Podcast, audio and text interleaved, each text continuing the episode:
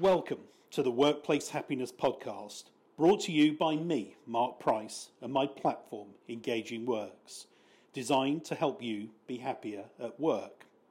Having been the boss of Waitrose for many years and working within the John Lewis Partnership, I became interested in the way that we work. How being happy at work can not only transform an individual's life, but how it can also transform an organisation. So, my mission is to get the world a little bit happier at work. In doing so, I've created a happiness survey which measures and then compares to others how happy you are at work. It's free to take, and you can find out about it at engaging.works. In the Workplace Happiness podcast, I'll be speaking to people from all walks of life about how they work and their happiness at work. From people who've had career changes to entrepreneurs who forged their own career paths. It's all about happiness and how we recognise this happiness at work and all get a little bit happier. In this episode of the Workplace Happiness Podcast, I'm talking to the brilliant Jo Fairley, a serial entrepreneur, as you're about to discover, who has set up many businesses and hopefully will give us her advice on how to start in business, how to be successful, and much more. Hello, Jo. Tell us to start. How did you start in business? Gosh, I never expected to be in business. I never expected to do anything with my life. I left school when I was 16. I have six O levels. I went to secretarial college, and I, back in the day, thought that that was a stepping stone to perhaps working for a captain of industry and travelling the world. I never expected that I would be the boss. Um, but I had a series of secretarial jobs which ended up with me working on a magazine. And I blossomed on that magazine, partly because it was the happiest place I'd ever, ever worked. So it's completely relevant to your podcast. Um, I was a journalist then for the next, well, I'm still a journalist actually, but I was a magazine journalist full time for the next decade. And I was also a magazine editor from the age of 23. And what I didn't quite realise when I was editing a magazine is that actually you're running a business. It was sort of under the radar as far as I was concerned. But you've got a budget and you've got a team of 27 people, you have deadlines and, and HR issues and, and all of the things that you have running a business.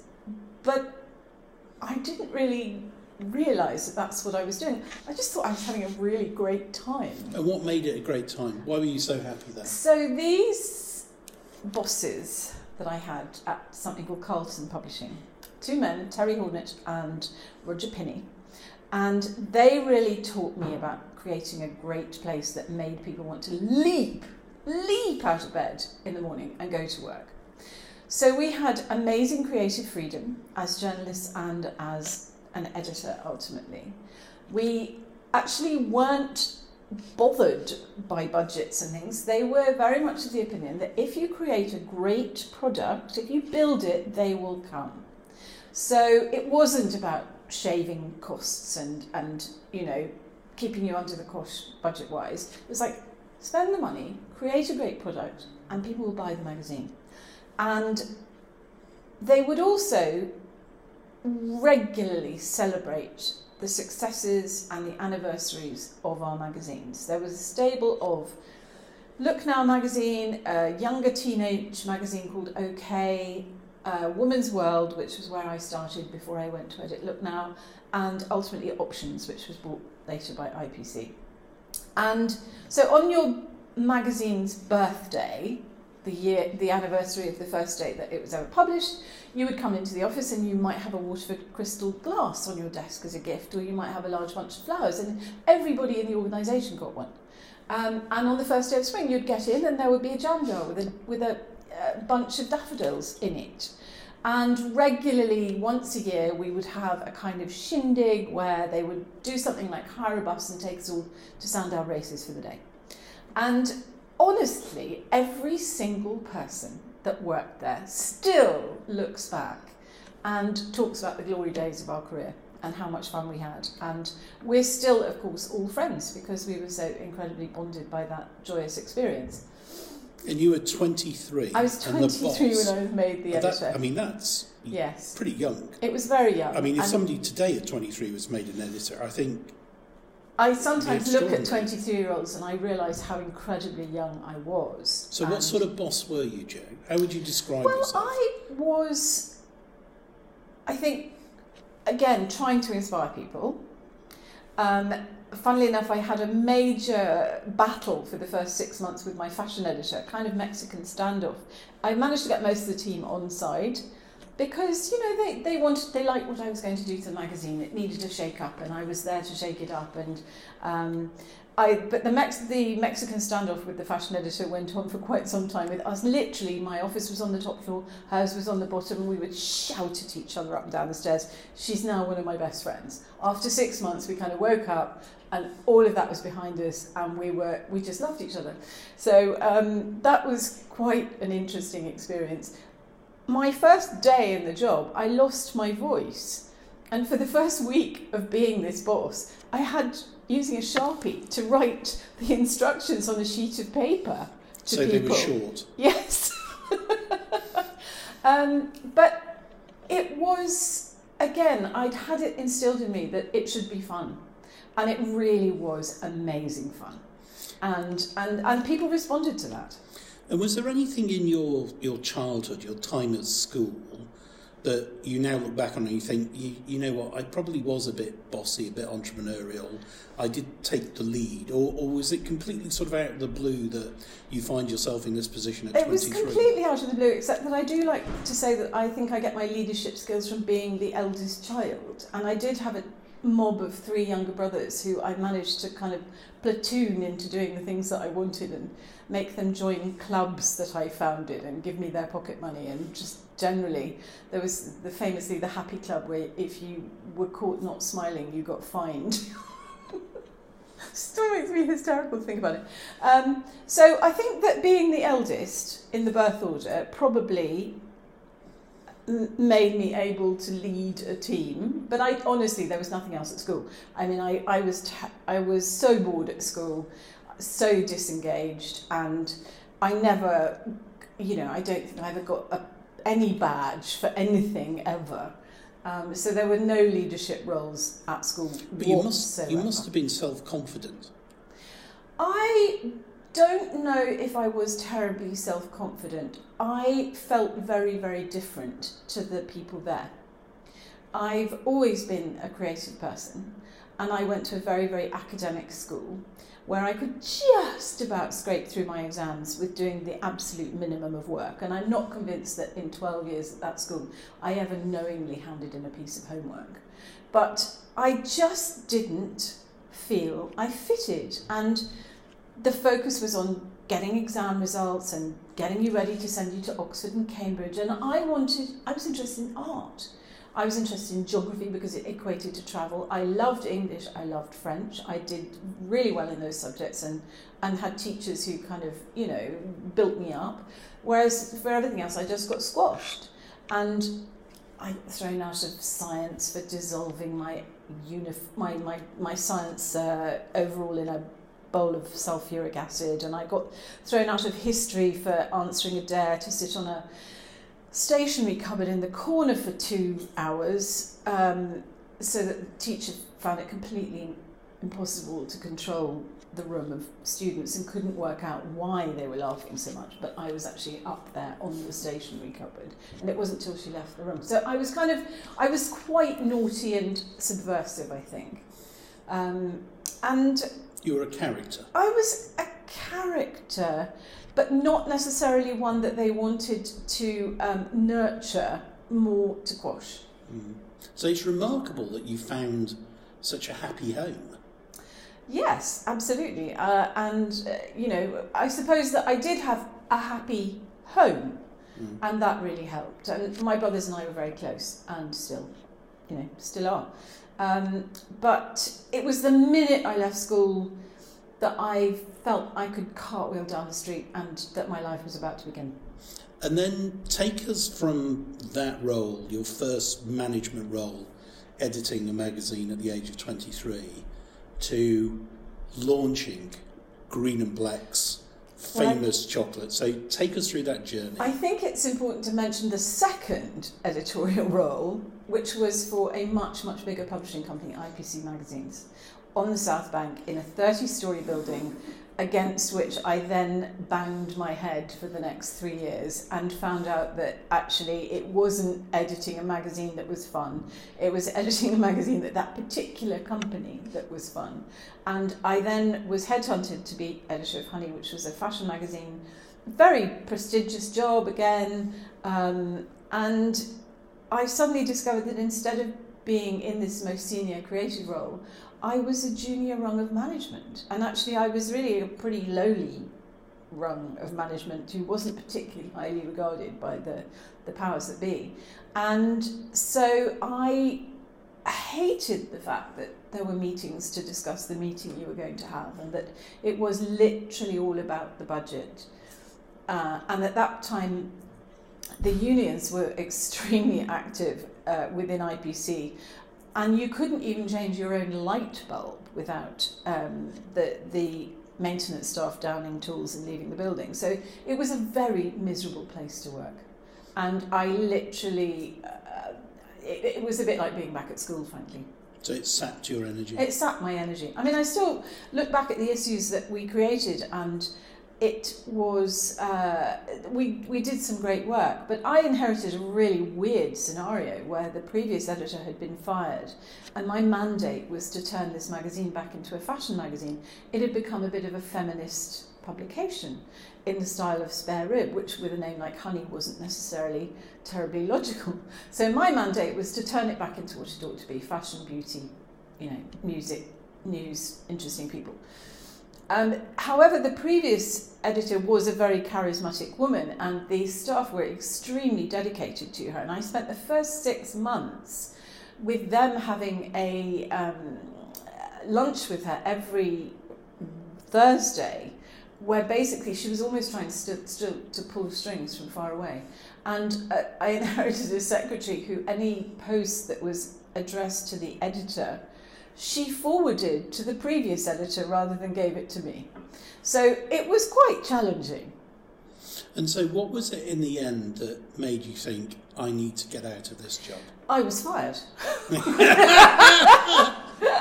um, so, why were you fired? I was fired for a really good reason, which was that, um, well, I mean, it was something I'd predicted. Elle magazine launched. And for the previous six months running up to that, I had been telling my bosses that this magazine was going to affect my circulation of my magazine and that we needed to do something to fight this off. The powers that be had got it into their head that it was not going to rival my magazine, but to rival a much uh, older title, Women's Journal, because in France that's what Marie Claire was like. It was a magazine for your mum. So they, I kept going upstairs and saying, but they've got Debbie Mason as their fashion editor. They've got Iain R. Webb. They've got, you know, all of the people who were really the hottest fashion people in town in terms of editors and, and stylists, etc. And I was patted on the head and told that it wasn't going to affect my circulation, and they were putting 300,000 into a TV campaign for Women's Journal. And I honestly, this was when I banged my head against that brick wall harder than ever before, because I knew it was going to affect my circulation. I knew it was mm. targeting my publication, not mm. Women's Journal. And I felt I was slightly going mad, actually. Mm. And sure enough, the circulation, it came out. It sliced 30,000 off my circulation. And at my next budget meeting, my boss said to me, Well, you know, your circulation's gone down. I'm going to have to cut your budget. I'm like, I can't believe you're doing this. I spent you six months. T- I spent six months telling you this was going to happen, and now I'm being punished for it. So basically, he said, "Well, you know, I've got to cut your budget," and I said, "I can't do it for that." And he said, "If you can't do it for that, I'll have to find somebody who can." And I said, "Fine, but I'm not resigning." And he said, "Would you like a year's salary to go away?" And I literally did do a cartwheel in the, in the, in the on outside the lifts and scampered out of the building and just was so happy to be free. Mm-hmm. So it was a wonderful object lesson in how to create happy staff versus how to create unhappy staff. Mm-hmm. And a really important lesson for me over the years.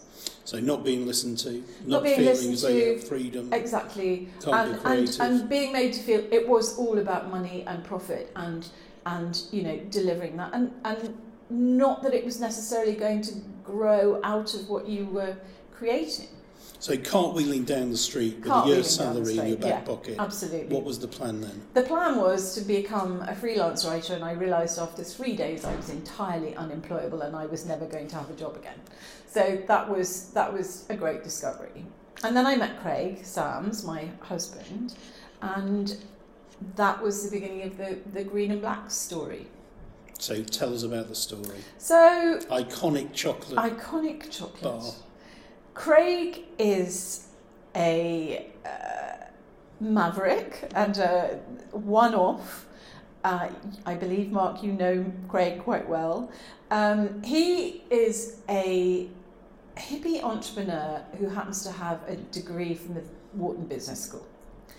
And back when I first moved in with him, the natural food world was a tiny, tiny world.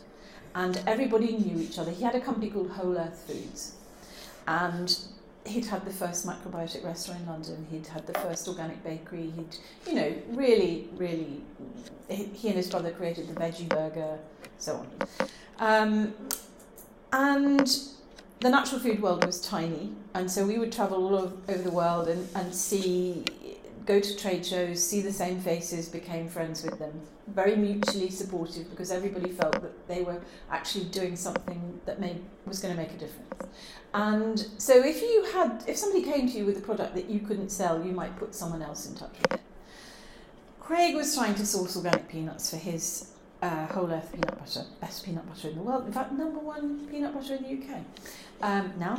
Um, and these particular peanuts from West Africa failed a test, a quality control test. And the guy said, I've got cocoa beans.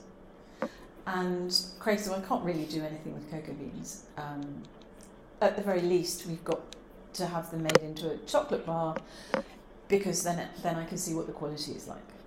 And, you know, I might be able to point you in the direction of someone who could distribute it. He was, I think, thinking of a friend of ours in Denmark at the time.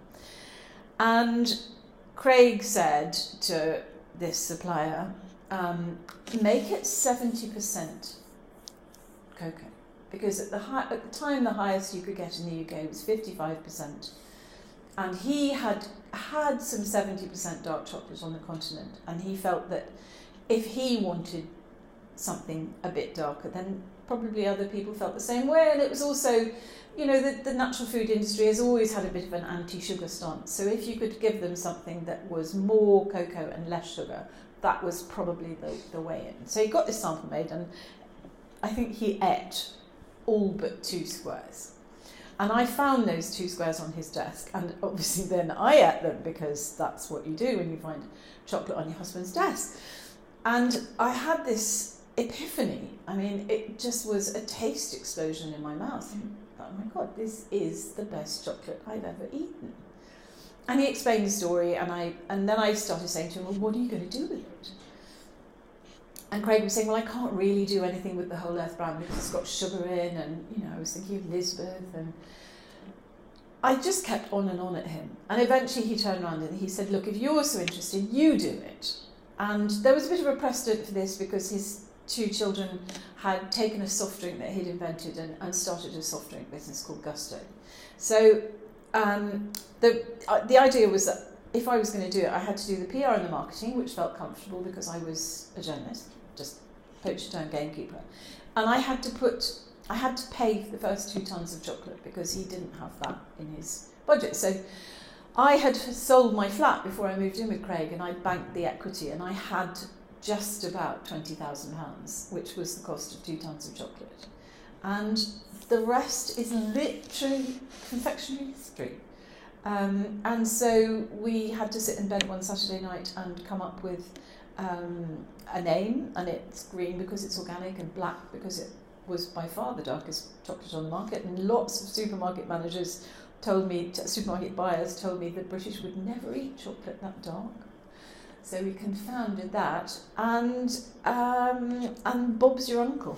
So anybody listening to this who's um, thinking of starting a food business from scratch, what advice would you give them?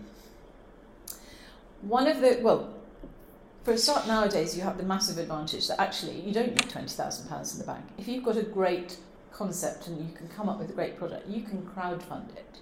And I think that crowdfunding is a great kind of first test as to whether an idea or product has legs.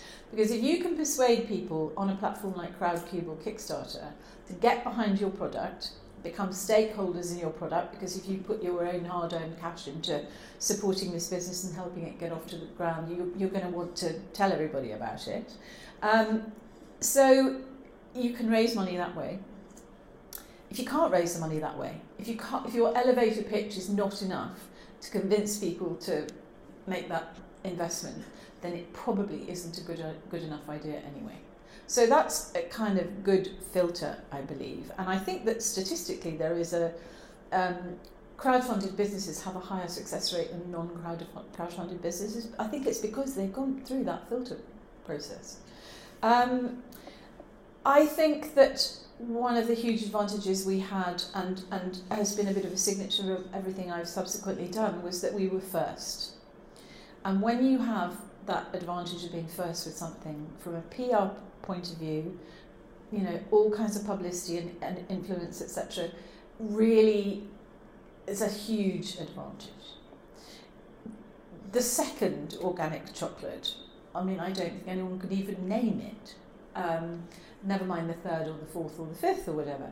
So I think it's about finding something that really doesn't exist that you're looking for and and you basically figure that there are other people out there like you. And getting into the shops, what advice would you well, give into the shops?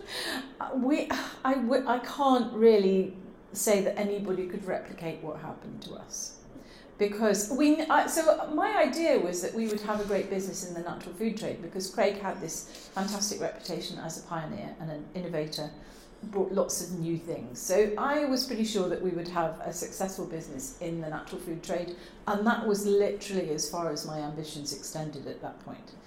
Um, what I did do because I had a lot of contacts and connections and I knew how to do PR I got chocolate into the hands of lots of people who I suppose you would call influencers now. So anyone famous I'd ever encountered, any chef I knew, anyone whose restaurant I'd visited, etc. I got it out there. I sent them chocolate. I sent them a press release about it, or, or just you know a little handwritten note or whatever. And what happened was that after about six weeks, we had sent some chocolate to supermarket buyers at that point. We'd sent it to Sainsbury's, nothing happened. Um, but one day I'm sitting at my desk where I had two phones because I was still a journalist, I'm still a journalist, nothing's ever changed about that. Uh, picked up, I was on the phone, probably to the editor of You magazine or something, the other line went, and went, hello Green and Blacks. It was a Sainsbury's buyer. One of our directors has had your chocolate at a dinner party, and we're inviting you to submit it for the next range review. Now, as the former head of Waitrose, you know that that doesn't happen. You know, it, and, and I went home to Craig that night and I said, hey, guess what Sainsbury's called today? And he went, what? You know, no, you have to go knocking on their door for a couple of years and eventually you get your toe in and then your foot and then you get in front of a buyer. And basically, as far as I understand it, it was Lady Sainsbury who'd had it at a dinner party and went home and told her husband that they really needed to have this in Sainsbury's. And at the time, Sainsbury's was the number one supermarket in the UK. Everybody looked to what Sainsbury's was doing. And so when it came to talking to most of the other supermarkets, we found ourselves pushing at an open door because they figured if it was in Sainsbury's, it probably should be in their shop. So I can't tell anybody how to make that happen, except that I'm convinced that it flowed of getting my product into as many hands as possible. And I think if you've got a great product, don't ever be mean with giving it away. You know, make that your PR and marketing budget. get that product into people's hands. Because if you believe it and you think it's great, the chances are that other people will recognise that. And it's there's a huge power in generosity. And um, I think you know it's much more effective in the early days of a business than um, than than paid for advertising when nobody recognises your brand. And what I say to people who've got a service business is that testimonials are your free chocolate. So if somebody says something nice about your product or your service, capture it, write it down, put it on your website, put it on your social media, share it however you can, because that gives people a flavour of what you do. And if you were to give yourself a score out of 10 for happiness in your first job, happiness at IPC, and happiness at Green and Black, what would you score? Oh gosh, well probably 10, 3, 10. Okay. so the great thing is that you rediscovered your workplace happiness. Oh yes. So what no, made you I've been, happy? I've been, I, I love my freelance career as well. I still love my freelance career. I still love the fact that I don't quite know what I might be but asked what got do you back to that 10, Jo? What got you back Excitement. to loving? But what did the Excitement. excitement come from? The excitement came from new territory and actually doing new things. I mean, I'd never run a customer service line before, but basically I had the customer service line on my desk. And so I was talking every day to people who were both happy, you know, usually happy about the product and wanted to know where they could get it and or could I send it to Scotland or retailers who you know, I remember taking a call from a, a tiny little retailer in Marylebone High Street called Villandry, and it was really one of the first kind of great London delis. And Jean Charles called up and he said, um, I want to buy your chocolate, but I can't get it from any of my wholesalers. And I said, Well, that's okay, I'll drop you a couple of cases off. So I got in the car, took two cases to Marylebone High Street, double parked, um, or parked on the double yellow line. Went in and he gave me £23 and 76 pence in cash. And that was amazing. And I said to Chris, I went home and this is how na- naive I was about business. I said, I love business. I said, you get to, you buy something for one price and you sell it for another price. You get to keep the money in between. Of course, obviously you don't. Um, because that goes on all sorts of other things. But it was a really interesting business lesson. I'd never transacted before in my whole life. So it was just the excitement of doing things like that, basically. And seeing journalists pick up on it and, and, and, and chefs, within about six months, any magazine that you picked up where there was a recipe for anything chocolatey said 70% dark chocolate is the benchmark of quality. And we were the only 70% chocolate in town. So it was amazing. So then skip us on from your journey from there. You amazing launch. You, you built the most amazing brand. You sold your brand. Yep. So just just take us through your your journey from. Well, I think I think it's important to rewind a bit because uh, obviously one of the things that happened was after three years we launched Maya Gold, which was the first fair trade product in the UK. And what I realised with that is that you could actually not just change the lives of people around you, but actually change the lives of whole communities through um, through business. And my, my mentor, who I'm, I'm sure will come on to us, the amazing Anita Roddick, and, and kind of, you know, was really one of the pioneers of, of, of doing that. And that tapped into something that was very uh, a very strong thing in my childhood, which was that I always, and I say, where did your social conscience come from? And I say, Blue Peter. You know, it was a program that, that really made you think about other people and the uh, impact that you could have on their lives. And that kind of stayed with me. So this idea that when we got the opportunity to kind of work directly with these these farming communities in the developing world and transform their lives, that was just unbelievably rewarding and is still my you know proudest achievement that we've not only done that but by being first with that you know it's had a ripple effect through through food and, and beverage and clothing and beauty and all of those things getting people to think about how their product if you like can help make other people happier not just them And and so on uh, mentoring. Um, I always ask uh, the people I interview if they had a mentor. Um, and you mentioned that Anita Roddick was your mentor. So how did that come about? I went to an interview Anita. Um, and we were going to Mexico together. I was going to write about her aloe project in Mexico, her fair trade aloe project. And um, we met at the airport. And I'd been terrified of her before I met her. I thought, she, you know, she, she was, I thought she was probably quite scary. Fact, she was not a scary person. She was a complete pussycat.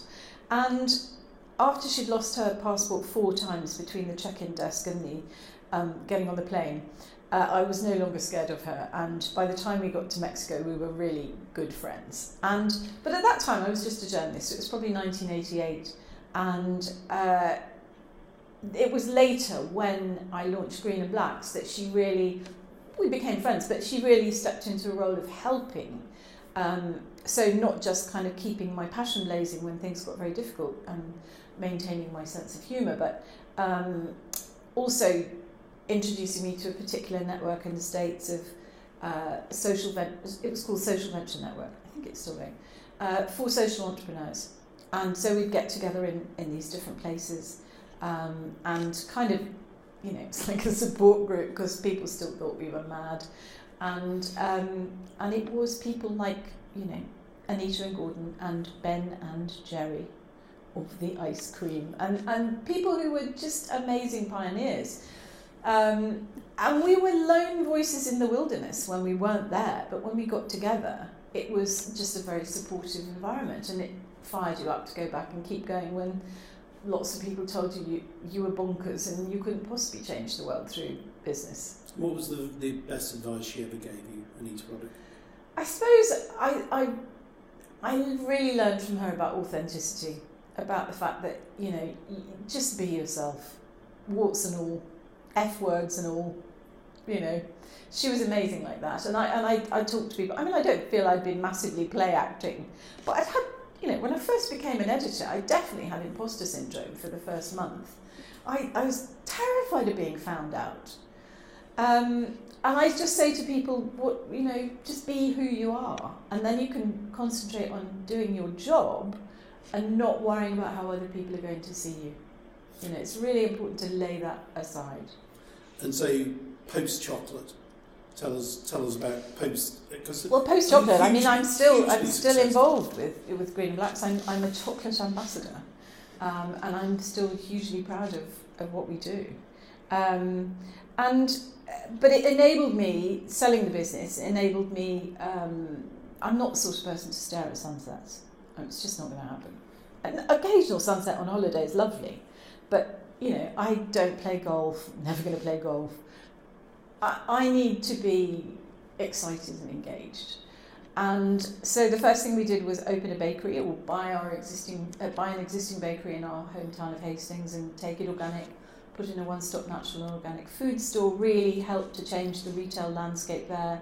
There was no way you could get decent food, and and again I just thought if I'm carrying Whole Foods bags back from London long before Ocado, um, then lots of other people must feel, must be doing the same thing. I'd see them on the train, you know.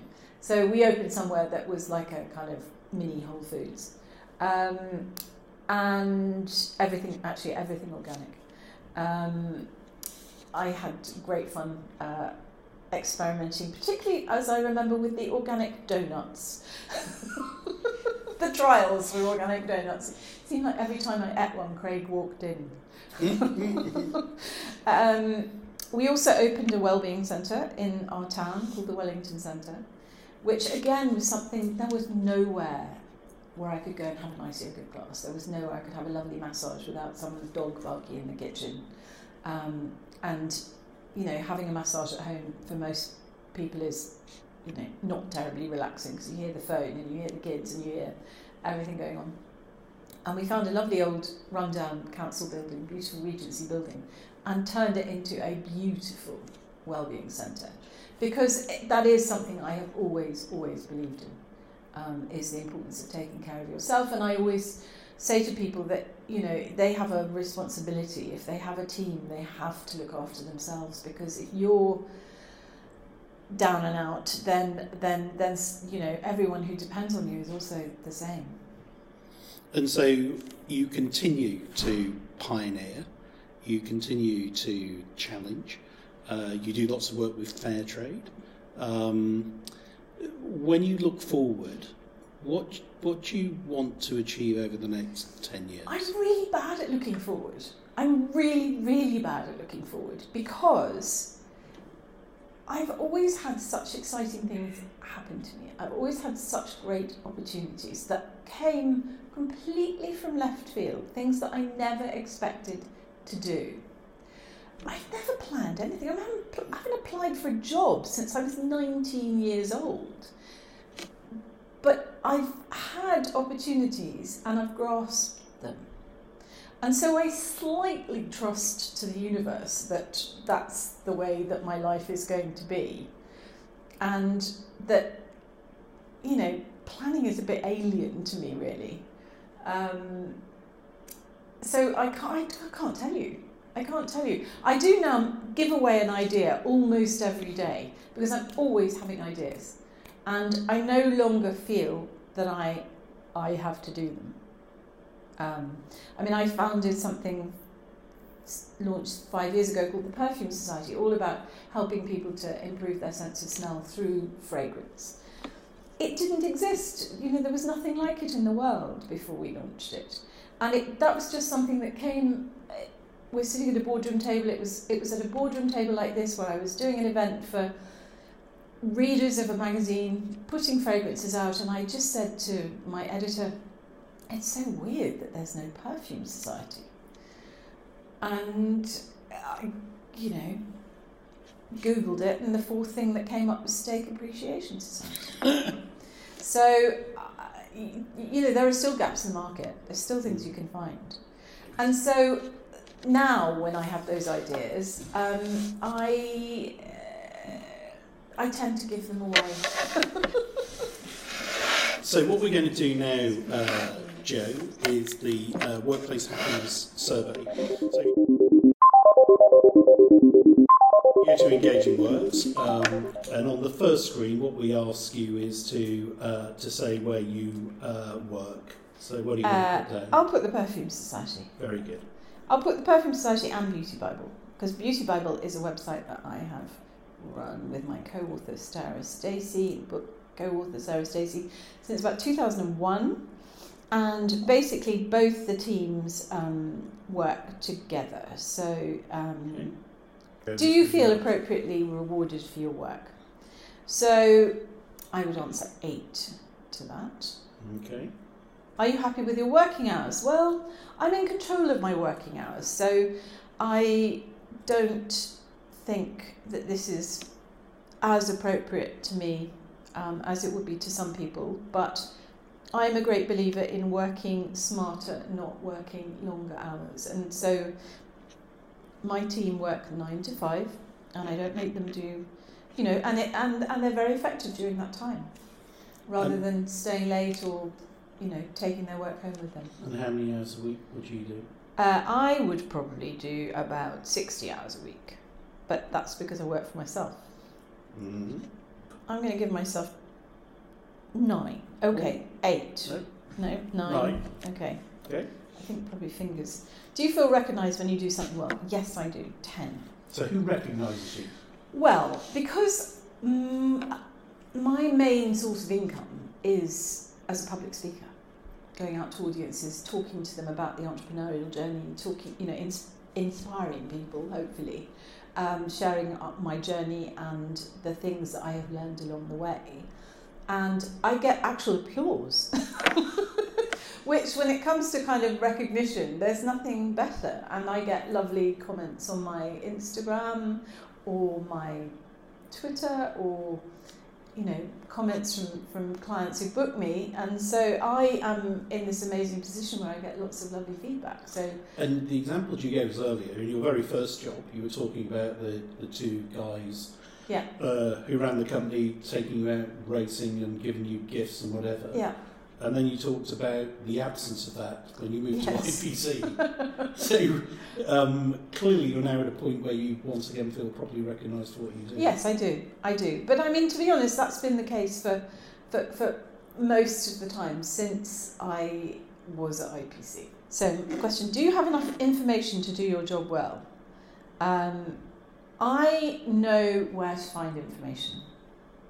And I think that that is something that actually should be better taught in schools. It's a real life skill.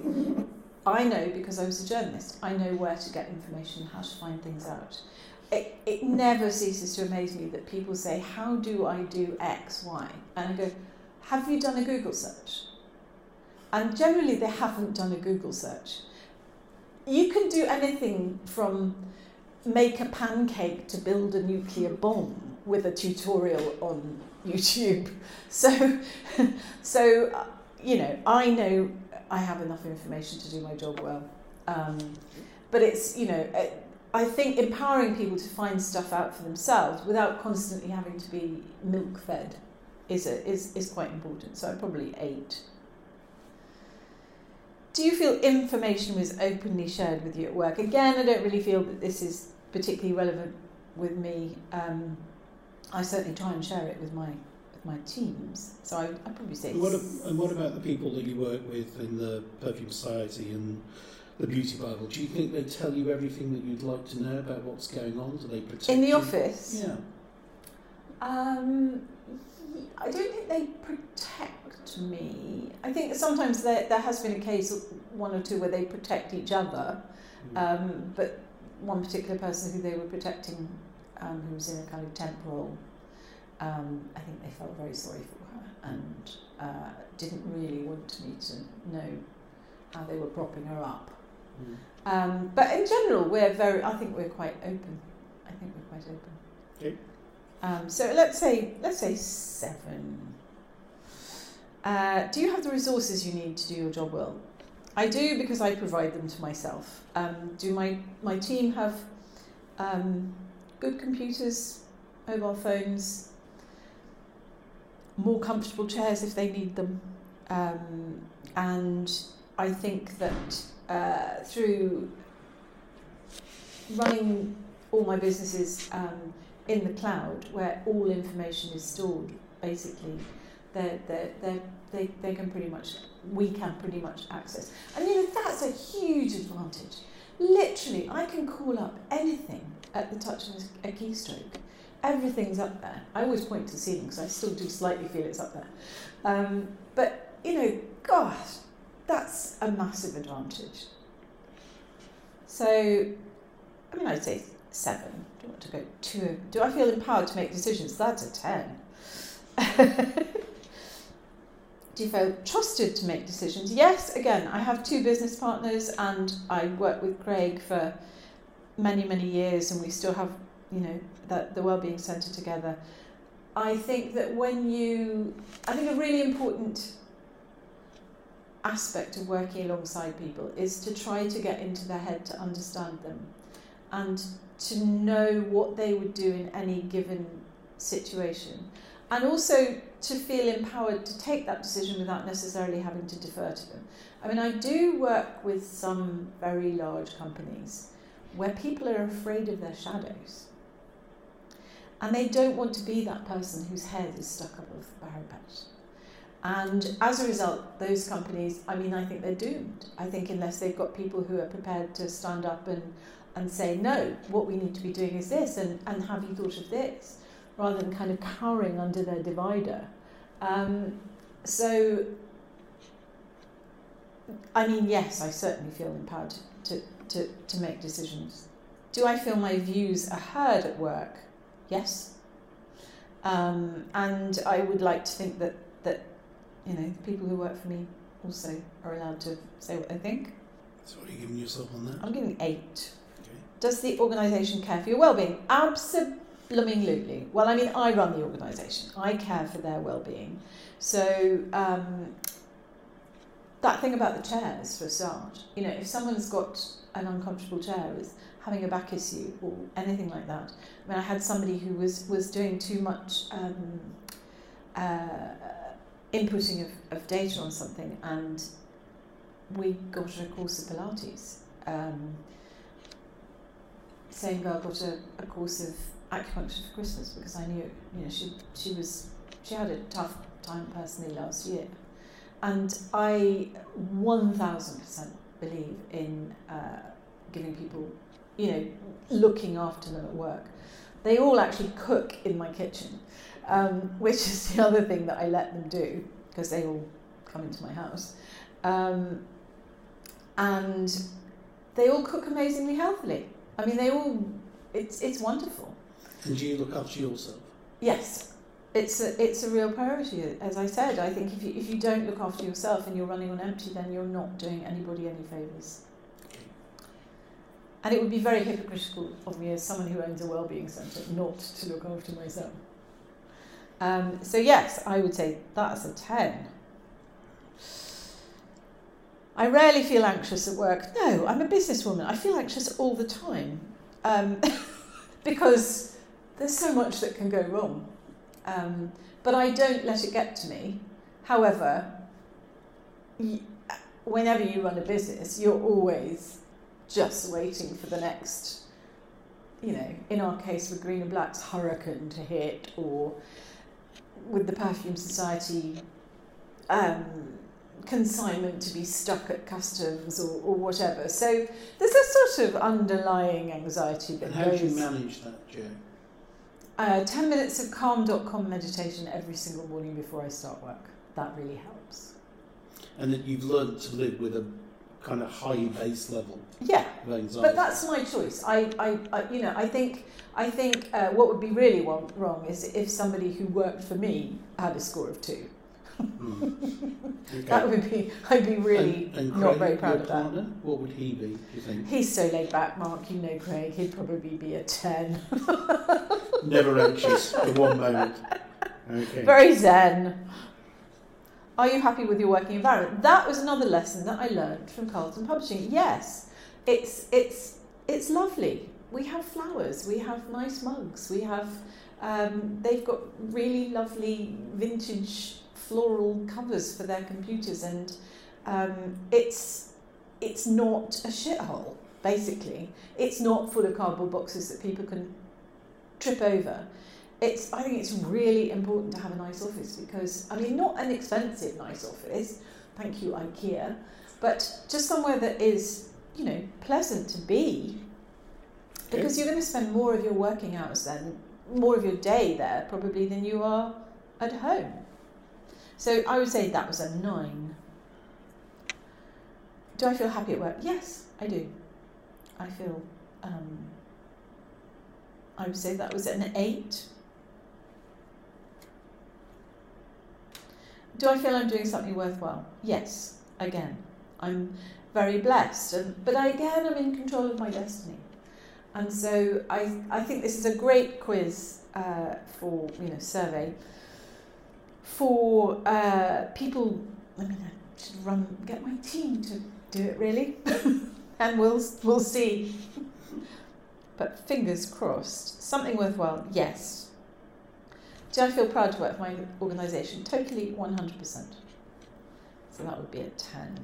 How likely am I to recommend my friends and family to work at my organisation? Well, actually, um, interestingly, uh, the team that I have, when we have a vacancy, generally are trying to get their friends to come and work there. So I think that that says a lot about how they feel. And so, yes, they're always recommending their friends, and I think that, that probably we could put a 10 there. Do I feel I'm treated with respect? Yes. I mean, I think, you know, weirdly, that's a given for me. Um, and it's a given that I would treat them with respect. It's like I never, if I send an email at night, I don't expect anybody to reply to it. In fact, I usually put, please don't reply to this till the morning. If I, I would never, I don't call people outside office hours unless it's a bloody emergency and they've gone home with the keys and I'm locked out, or something really serious has happened that, you know, can't wait till the next day. But I would never, otherwise, I, I have great respect for their private time. So I think, I think probably a 9 or a 10 definitely there. Do I enjoy my job? Yes, I do. Um, otherwise, I really wouldn't do it. Um, How many people do you think do do a job they don't enjoy? In your experience? a lot. A lot. And they're waiting for their gold watch. And what I would say to them is find something that you love and that you're passionate about because this ain't a rehearsal and you don't want to wait till you're 65 and for your life to begin then. You need to find your purpose and find your passion and want to spring out of bed every day. And do you think that, that um, younger people in the workplace, say millennials, people under the age of 30, are more inclined to think about their happiness and enjoying work rather than struggling on, or, or do you think it applies to all groups that you've worked with? I think it applies to everyone. I mean, I think it's a, it's a fact that people are less loyal than they generally were. They stay in jobs for a shorter period of time. Um, but then, you know, you could just end up kissing lots of frogs um, to find your prince. And actually, I think it takes a while to settle, really, really find your feet in a job. I think it takes a year before you really feel like you're, you know, what exactly what you're doing. Um, so I, I thoroughly enjoy my job. Do I feel I have a good relationship with line, like my line manager? I don't have. I never had a line manager really. Well, you have. Well, you didn't like him. yes, I, I suppose I did. Um, so, so I am the line got, manager. You've got your co-founders and. Yes, uh, yes, I do. I, I, you know, again, we've worked together for years and years and years. We know each other extremely well, um, and I would, uh, I would say that we have a, a good relationship with, with, both of them. I'd probably give it an eight, which I think is quite high. Do I feel I'm being developed? I develop myself, but I also do try to develop the people that work for me. You know, sending them on courses or, or just throwing them a little bit in the deep end with things so that they're they're they're stretched. Um, so. And do you think it's important to keep self-developing? Yeah, yeah, absolutely, one hundred percent. I mean, I go on I mean, it could be something like a cookery course in something that you didn't know how to cook, or I spend a lot of time if I'm in London. If I've got time to go, I go to a gallery where I, I, you know, take in some kind of cultural experience because that feeds me. That feeds my brain. It feeds my soul. So I would say yes. I feel like I'm being developed. So what three changes would improve, improve my workplace happiness? A lift to the top floor of my house. You can do so that. Not going to happen. One. It's it's a but listed building. If, if you write down the things that you want to see improved, it's amazing how if you put your mind to it, you can improve them. Yes, um, I. But lift heritage might have something to say about that. Yeah. Um, second change. Um, I suppose I'd like. In each of my organisations, I would like the budget for one more person so extra help.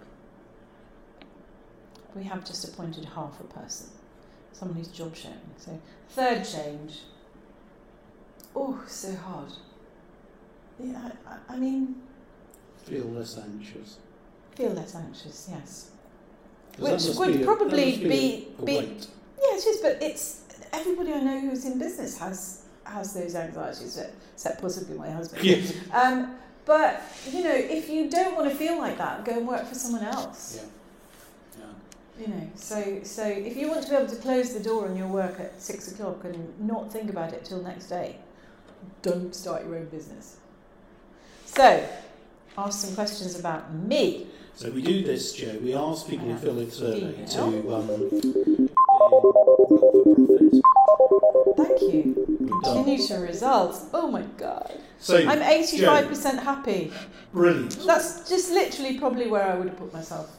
And how does that compare to people that look like you and globally? Pretty good, I'd say. 63% for industry and 65% globally.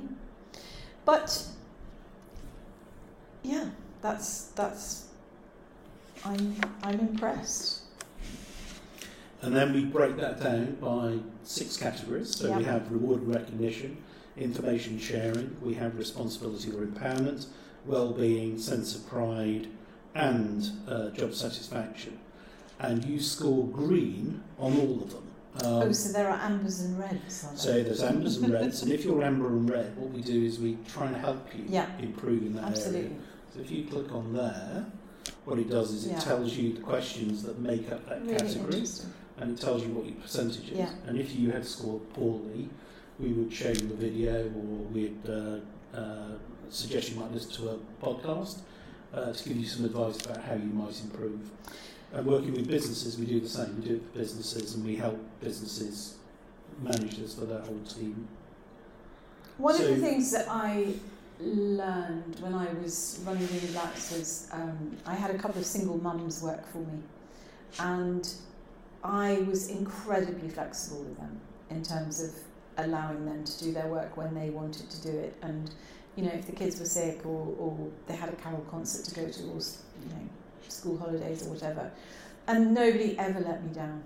Nobody ever let me down. And I've had, I think, ever since then, I've had quite a light touch. I don't micromanage people. And I think that's, again, why people probably like to work for me because I'm not breathing down their neck. I set tasks, I set deadlines. And really, they're mostly, they, they're, they're delivered on. But the Um, lesson and I is, think that- if you trust people, Yeah. they pay you back with Totally. responsibility. Totally. Absolutely. And it's why that we asked that question about your working hours, because we we break this down by all those demographics, and there is there is a group for whom that flexibility work is very very important. Yes. And there's another group um, who are working too many hours, Yes.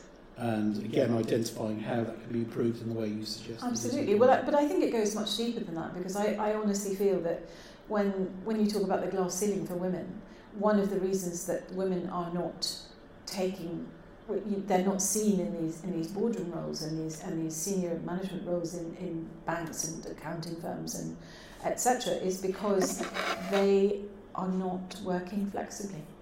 And my last question for you is if you could suggest or recommend anybody to do the workplace happiness survey, who would it be and why? Some so somebody to come on your show. No, Oh, just, just- anybody just- that you. Well, I think everybody should do it. I think everybody should. No, literally, that that you need a bit of time to be self-reflective, and things like this make you think about what matters to you. And so, you know, why wouldn't why wouldn't anybody do it?